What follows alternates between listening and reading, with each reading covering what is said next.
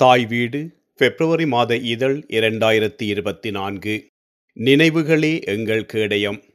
நான்காவது அனைத்துலக தமிழாராய்ச்சி மாநாட்டு பதிவுகள். எழுத்துருவாக்கம் என் செல்வராஜா குரல் வடிவம் கு பிரபு நினைவுகளே எங்கள் கேடயம் என்பது தமக்கென்றொரு அடையாளத்தை வெகு வேகமாக தொலைத்து வரும் ஒரு இனத்தின் இறுதி துரும்பாகின்றது. அதுவே இந்நூலின் அடிநாதமும் ஆகின்றது ஆயிரத்தி தொள்ளாயிரத்தி எழுபத்தி நான்கு தை மாதத்தின் மூன்றாம் திகதி தொடங்கிய நான்காவது அனைத்துலக தமிழாராய்ச்சி மாநாடானது பத்தாம் திகதி மடைமாற்றப்பட்டு தமிழின அழிப்புக்கான நிகழ்ச்சி நிரலை இலங்கையின் சிங்கள பெரும்பான்மை அரசுக்கு தந்திருந்தது. அதுவே பின்னர் ஸ்ரீமா அரசு எதிர்பார்த்ததைப் போலவே தமிழாராய்ச்சியையும் கடந்து ஈழ விடுதலை போராட்டத்துக்கான அறைகூவலாக அமைந்தது. பின்னாளில் ஆயிரக்கணக்கான இளைஞர்களை விடுதலை போராட்டத்தின்பால் திசை திருப்பியும் விட்டிருந்தது. ஈழத்தமிழர்களின் வரலாற்றை திசை திருப்பிய தமிழாராய்ச்சி மாநாட்டு மரணங்கள் ஆயிரத்தி தொள்ளாயிரத்தி ஐம்பத்தி எட்டு ஆயிரத்தி தொள்ளாயிரத்தி எழுபத்தி ஏழு ஆயிரத்தி தொள்ளாயிரத்தி எண்பத்தி மூன்று என தொடர்ந்து இனப்படுகொலைகள் ஆயிரத்தி தொள்ளாயிரத்தி எண்பத்தி ஒன்றிலே நிகழ்ந்த திட்டமிட்ட யாழ்ப்பாண நூலக எரிப்பு அந்நாளில் எமக்கிருந்த ஒரேயொரு பிராந்திய தமிழ் பத்திரிகையான ஈழநாடு எரிப்பு என தொடர்ந்த வரலாற்று நிகழ்வுகள் தொடர்பான மூல ஆவணங்கள் எமது எதிர்கால சந்ததியினரை சென்றடையாது கவனமாக திட்டமிட்டு அளிக்கப்பட்டும் தாமே அழிந்து போவதற்கும் வழிவகை செய்து வருகின்றன. எனது பன்முக தேடலின் போது இதனை ஆழமாக அவதானிக்கக்கூடிய சந்தர்ப்பங்கள் பல தடவைகளிலே எனக்கு ஏற்பட்டது. இதனை தடுத்து நிறுத்த கோரி எனது எழுத்துக்களின் வாயிலாகவும் மேடைகளில் ஊடகங்களில் நான் நிகழ்த்திய உரைகளின் வழியாகவும் கடந்த இருபது ஆண்டுகளாக முயன்று வருகின்றேன். இக்கலாச்சார வரலாற்று ஆவண அளிப்புகளை சாடை மாடையாக அவதானித்த புத்துஜீவிகளும் கூட இனவாத அரசியலில் இவ்வழிவுகள் எதிர்பார்க்கப்படக்கூடியவையே என தம்மையே தேற்றிக்கொண்டு வாழாதிருப்பதுதான் வேதனைக்குரியதாக இருக்கின்றது.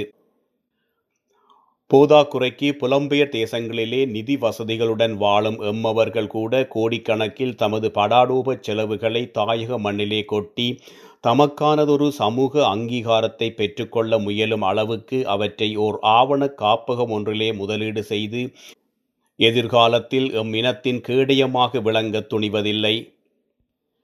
யாழ்ப்பாண பொது நூலகம் ஒரு வரலாற்று தொகுப்பு ஈழநாடு ஒரு ஆலமரத்தின் கதை உள்ளிட்ட எனது ஆவண தொகுப்புகளின் தொடர்ச்சியாக இப்பொழுது உங்கள் கரங்களில் நான்காவது அனைத்துலக தமிழாராய்ச்சி மாநாடு பற்றிய ஆவண தொகுப்பினை ஒப்படைத்துள்ளேன்.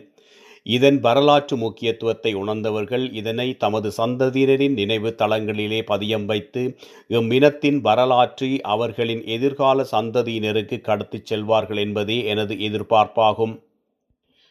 இரண்டாயிரத்தி பதினேழில் நான் இலங்கை சென்றிருந்த வேளை யாழ்ப்பாண பொது நூலகத்தின் எஸ்எல்பிஆர் ஆவண பிரிவிலே நூல் தேட்டம் பதிவுக்கான தேடலிலே ஈடுபட்டிருந்தேன். அவ்வேளையில் யாழ்ப்பாணத்தில் ஊடகவியல் துறையிலே கற்கும் இளம் பெண்கள் இருவர் தமது கல்வி தேவைக்காக அப்பிரிவுக்குரிய நூலக பொறுப்பாளரின் அனுமதியுடன் என்னை நேர்காண விரும்பினார்கள். அவர்கள் என்னிடம் கேட்ட ஒரு கேள்வி எரிக்கப்பட்ட யாழ் நூலகம் எங்கே கட்டப்பட்டிருந்தது என்பதாகும். அந்த கட்டடத்தின் மேல்தான் நின்று கொண்டிருக்கின்றீர்கள் என்று சொன்னபோது அவர்களின் முகங்கள் மாறிய வண்ணத்தை இங்கு என்னால் வார்த்தைகளால் வர்ணிக்க முடியவில்லை.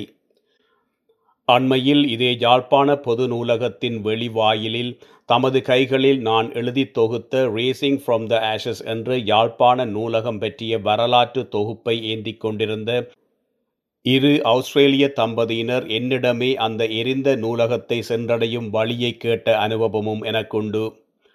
மூன்றாம் உலக தமிழாராய்ச்சி பிரெஞ்சு நாட்டின் தலைநகரான பாரிஸ் நகரிலே ஆயிரத்தி தொள்ளாயிரத்தி எழுபதாம் ஆண்டு ஜூலை மாதம் பதினைந்தாம் நாள் முதல் பதினெட்டாம் நாள் வரையும் நடந்தது. அங்குதான் நான்காவது மாநாடு ஆயிரத்தி தொள்ளாயிரத்தி எழுபத்தி மூன்றாம் ஆண்டு தைத்திங்கள் இலங்கையில் நடத்துவது என்று தீர்மானிக்கப்பட்டது.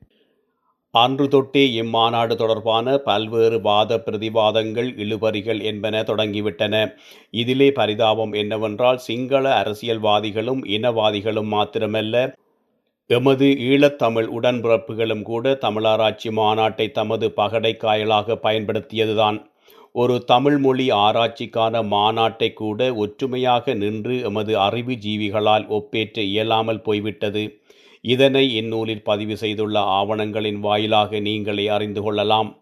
தமிழாராய்ச்சி மாநாடு கொழும்பிலேயே நடத்தப்பட வேண்டும் என்பது சிறிமா அரசினதும் அவரது தமிழ் சிங்கள ஆதரவாளர்களினதும் தமது தனிப்பட்ட வளர்ச்சிக்கு அந்த அரசை நம்பியிருந்த ஒரு சில அறிவு ஜீவிகளினதும் அவாவாக இருந்தது.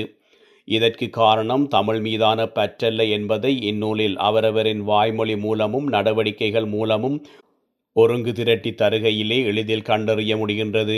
ஒரு வழியாக பேராசிரியர் சு. வித்யானந்தனும் S. P S. Thurairaja Kopan Mahadeva James Thevathasan Rutnam பேராசிரியர் சி. பத்மநாதன் மரவம்புலவு க சச்சிதானந்தம் உள்ளிட்ட அவரது குழுவினரும் ஒன்றிணைந்து அரச ஆதரவை எதிர்பார்க்காது. தமிழ் மக்களை மட்டும் மலை போல நம்பி யாழ்ப்பாணத்தில் தமிழாராய்ச்சி மாநாட்டை வைக்க துணிந்தமை மேயராக இருந்த ஆல்பர்ட் துரையப்பா மற்றும் அவரது நம்பிக்கைக்குரிய அரச அதிகாரிகளுக்கு சவாலாக அமைந்துவிட்டது.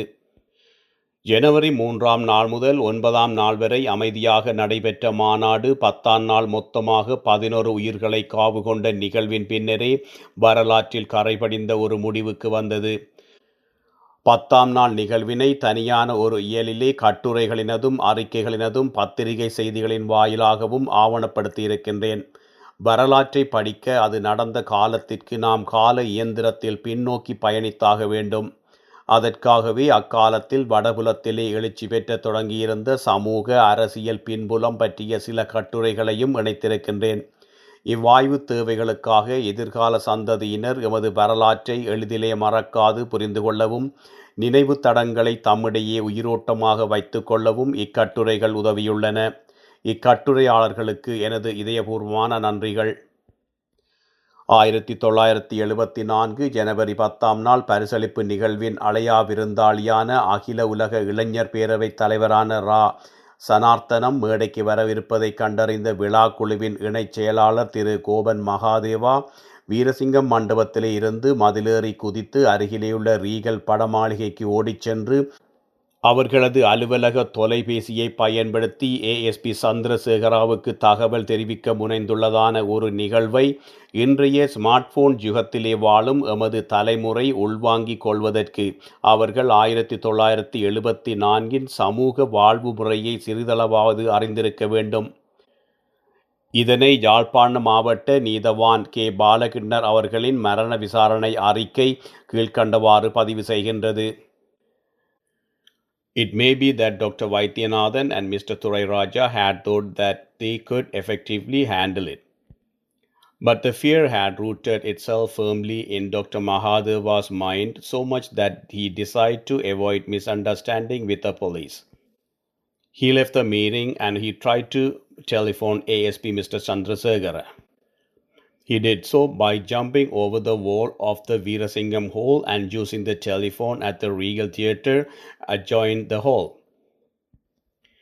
அகில உலக இளைஞர் பேரவைத் தலைவரான ராசரத்தினம் அவர்களின் பிரசன்னமே தமிழராட்சி மாநாட்டின் இறுதி நாள் அவலத்திற்கு மிகவும் முக்கிய காரணியாக நான் நினைக்கின்றேன் அவர் விசாவின்றி இலங்கைக்குள் வந்ததாக பல ஆய்வுகளின் கட்டுரைகளிலும் தெரிவிக்கப்பட்டுள்ளன இத்தொகுப்பிலுள்ள சில கட்டுரைகளும் அவ்வாறே குறிப்பிடுகின்றன.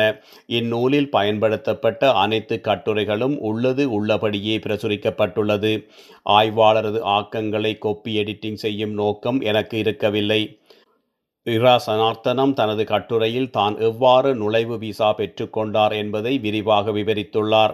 அவர் இலங்கை அரசுக்கு விருப்பத்துக்குரியவராக இல்லாமல் போனதற்கு முக்கிய காரணம் அவரை யாழ்ப்பாணத்தில் பேசவிட்டால் தமிழ் எங்கள் உயிரென்று உணர்வுபூர்வமான கொதிநிலையிலே இருந்த தமிழ் இளைஞர்களை விடுதலை பாதையில் தீவிரவாதிகளாக எளிதாக வளர்த்து விடுவார் என்ற புலனாய்வு தகவல்களின் பாற்பட்ட அச்சமேயாகும். அதற்காகவே உதவி போலீஸ் மா அதிபர் எஸ். கே. சந்திரசேகரா கண்ணில் விளக்கண்ணியை விட்டுக்கொண்டு இவரது பயணங்களை கண்காணித்து வந்தார். அவரது வெற்றிகரமான செயற்பாட்டுக்காக அவர் உடனடியாகவே சிறிமா அரசாலே போலீஸ் அதிபராக பதவியுயர்த்தப்பட்டார்.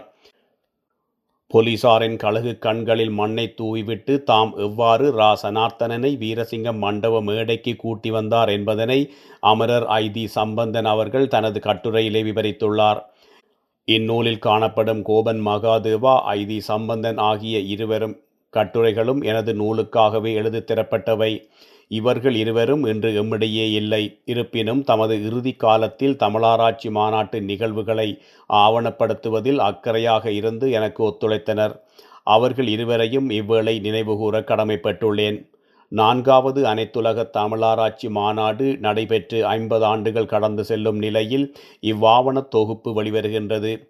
இம்மாநாட்டு நிகழ்வுகள் பற்றி ஏற்கனவே சில நூல்களில் வெளிவந்துள்ளன. அவற்றுள் முக்கியமானது மரவன் புலவு க. சச்சிதானந்தம் அவர்களின் மார்கழி ஆயிரத்தி தொள்ளாயிரத்தி எண்பதில் எழுதிய எனது யாழ்ப்பாணமே என்ற நூலாகும். இந்நூல் தமிழாராய்ச்சி மாநாட்டின் நிகழ்வுகளை உணர்வுபூர்வமாக விவரிக்கின்றது. ஓஎல்டி கிரெட்சரின் யாழ்ப்பாண குடிமக்கள் குழு விசாரணை அறிக்கை நான்காவது அனைத்துலக தமிழாராய்ச்சி மாநாட்டு மரணங்கள் தொடர்பான யாழ்ப்பாண மாவட்ட நீதவானின் மரண விசாரணை அறிக்கை தமிழாராய்ச்சி மாநாடு தொடர்பாக வெளிவந்த இரு சிறப்பு மலர்கள் ஆகியவை மேலும் சில ஆவணங்களாகும். அறிக்கைகள் இரண்டும் அவற்றின் மொழிபெயர்ப்புடன் இத்தொகுப்பிலே முழுமையாக சேர்க்கப்பட்டுள்ளன. மரவன்புலவு க. சச்சிதானந்தம் அவர்களின் நூலின் சில பாகங்கள் ஆய்வு தேவை கருதி இத்தொகுப்பிலே நன்றியுடன் சேர்க்கப்பட்டுள்ளன. தமிழாராய்ச்சி மாநாட்டு நிகழ்வுகள் தொடர்பான சில புகைப்படங்களை அவரும் யாழ்ப்பாண பொது நூலகத்தினரும் எனக்கு உத வழங்கி உதவியிருந்தார்கள்.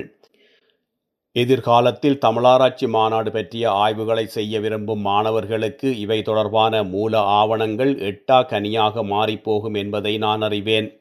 ஆய்வாளர்களின் தேடலை இலகுவாக்கும் முயற்சியாகவே இத்தகைய ஆவணத் தொகுப்புகளை மிகுந்த பிரயாசையுடன் தேடி தொகுக்க வேண்டியவனாயுள்ளேன். தனிநாயக அடிகளாரை பதிப்பாசிரியராக கொண்டு ஆயிரத்தி தொள்ளாயிரத்தி ஐம்பத்தி இரண்டு முதல் ஆயிரத்தி தொள்ளாயிரத்தி அறுபத்தி ஆறு வரை ஆய்வேடுகளாக பன்னிரண்டு ஆண்டு காலத்திலே நாற்பத்தி நான்கு இதழ்களிலே வெளியிடப்பெற்ற தமிழ் கல்ச்சர் ஆய்விதழின் தொடர்ச்சியாகவே அனைத்துலக தமிழாராய்ச்சி மன்றம் தோற்றமும் அமைந்துள்ளது. ஆயிரத்தி தொள்ளாயிரத்தி அறுபது ஆயிரத்தி தொள்ளாயிரத்தி அறுபத்தி இரண்டு ஆயிரத்தி தொள்ளாயிரத்தி அறுபத்தி ஐந்து ஆகிய மூன்று ஆண்டுகளில் தமிழ் கல்ச்சர் வெளியிடப்படவில்லை. நாற்பத்தி நான்கு இதழ்களிலும் மொத்தமாக நூற்றி இருபத்தி ஒரு சர்வதேச ஆய்வாளர்கள் தத்தமது ஆய்வுரைகளை வழங்கியுள்ளார்கள். உலக அறிஞர்கள் தமிழை தாய்மொழியாக கொண்டவரும் தாய்மொழியின்பால் அக்கறை கொண்டவரும் பன்னாட்டினரும் தமிழ் கல்ச்சர் ஆய்விதழினை தத்தமது ஆய்வுக் கட்டுரைகளை ஒரு வழி பாதையாகவே எழுதி வந்தார்கள். இதனை மாற்றி இவ்வாய்வாளர்கள் ஆண்டுக்கொரு தடவையாவது நேரிலே சந்தித்து தமது ஆய்வுகள் வெளிப்பாடுகளை விவாதித்து தத்தமது கருத்துக்களை செப்பனிட்டு கொள்ளும் ஒரு வழியாகவே கோலாலம்பூரில் முதலாவது உலகத் தமிழாராய்ச்சி மாநாடு ஏப்ரல் ஆயிரத்தி தொள்ளாயிரத்தி அறுபத்தி ஆறிலே ஒரு பன்னாட்டு தமிழாராய்ச்சி மாநாடாக ஒழுங்கு செய்யப்பட்டது. அது பற்றி ஒரு தனியான கட்டுரையை இத்தொகுப்பின் பிற்பகுதியில் இணைத்துள்ளேன். இம்மாநாட்டிலும் இதன் பின்தொடர்ந்த மாநாடுகளிலும் சமர்ப்பிக்கப்பட்ட ஆய்வுக் கட்டுரைகள் உலகமெங்கும் சிதறி கிடக்கின்றன அனைத்துலக தமிழாராய்ச்சி மன்றம் அதன் செயற்பாடுகளுக்கு தமிழ் சமூகத்திலே ஏற்படுத்திய சமூக பண்பாட்டு மாற்றங்களையும் மொழி வளர்ச்சியிலே அதன் தேவைகளையும் இன்று வரை எந்த ஒரு பல்கலைக்கழகத்தினாலும் கலாநிதி பட்ட முனைவர் பட்ட ஆய்விற்கு எடுத்துக்கொள்ளவில்லை என்பது வருத்தம் தரும் விடயமாகும். நிறைவாக ஒரு நூலகரின் கடமைகளுள் தம் இனத்தின் அரசியல் சமூக கலாச்சார வரலாற்று தகவல்களை சேகரித்து ஆவணப்படுத்தி பேணி தனது வாசகர்களின் நலன் நோக்கி செயற்படுத்துவது முக்கியமானதாகும். இதனை நூலகவியல் பாடவிதானம் நூலகர்களுக்கு சொல்லித்தரப்போவதில்லை தனது இன உணர்வு தேசிய உணர்வு மற்றும் சமூக உணர்வு என்பவையே ஒரு நூலகருக்கு இச்சிந்தனைகளை தோற்றுவிக்கும் ஆற்றலை வழங்கும். அத்துடன் தான் சார்ந்த சமூகத்தின் பாற்பட்ட பற்றுதலும் இச்சிந்தனை விரிவாக்கத்திற்கு உந்து சக்தியாக இருக்கும். நினைவுகளே எங்கள் கேடயம் என்ற இந்நூல் எதிர்காலத்தில் இத்தகைய பல வரலாற்று ஆவணங்கள் தொகுக்கப்பட்ட வழிகோலிடும் என்ற நம்பிக்கை எனக்கு தந்துள்ளது. நூல் விவரம். நினைவுகளே எங்கள் கேடயம். நான்காவது அனைத்துலக தமிழாராய்ச்சி மாநாட்டு பதிவுகள். N Selvarajah London. ஐரோப்பிய தமிழ் ஆவண காப்பகமும் ஆய்வகமும். இணை வெளியீடு கொழும்பு ஆறு குமரன் புத்தக நிலையம் இலக்கம் முப்பத்தி ஒன்பது முப்பத்தி ஆறாவது ஒழுங்கை. முதலாவது பதிப்பு ஜனவரி இரண்டாயிரத்தி இருபத்தி நான்கு கொழும்பு ஆறு குமரன் புத்தக நிலையம் இலக்கம் முப்பத்தி ஒன்பது முப்பத்தாறு ஒழுங்கை. நானூற்றி நாற்பத்தி இரண்டு பக்கங்கள். விலை ரூபாய் ஆயிரத்தி ஐநூறு. நன்றி.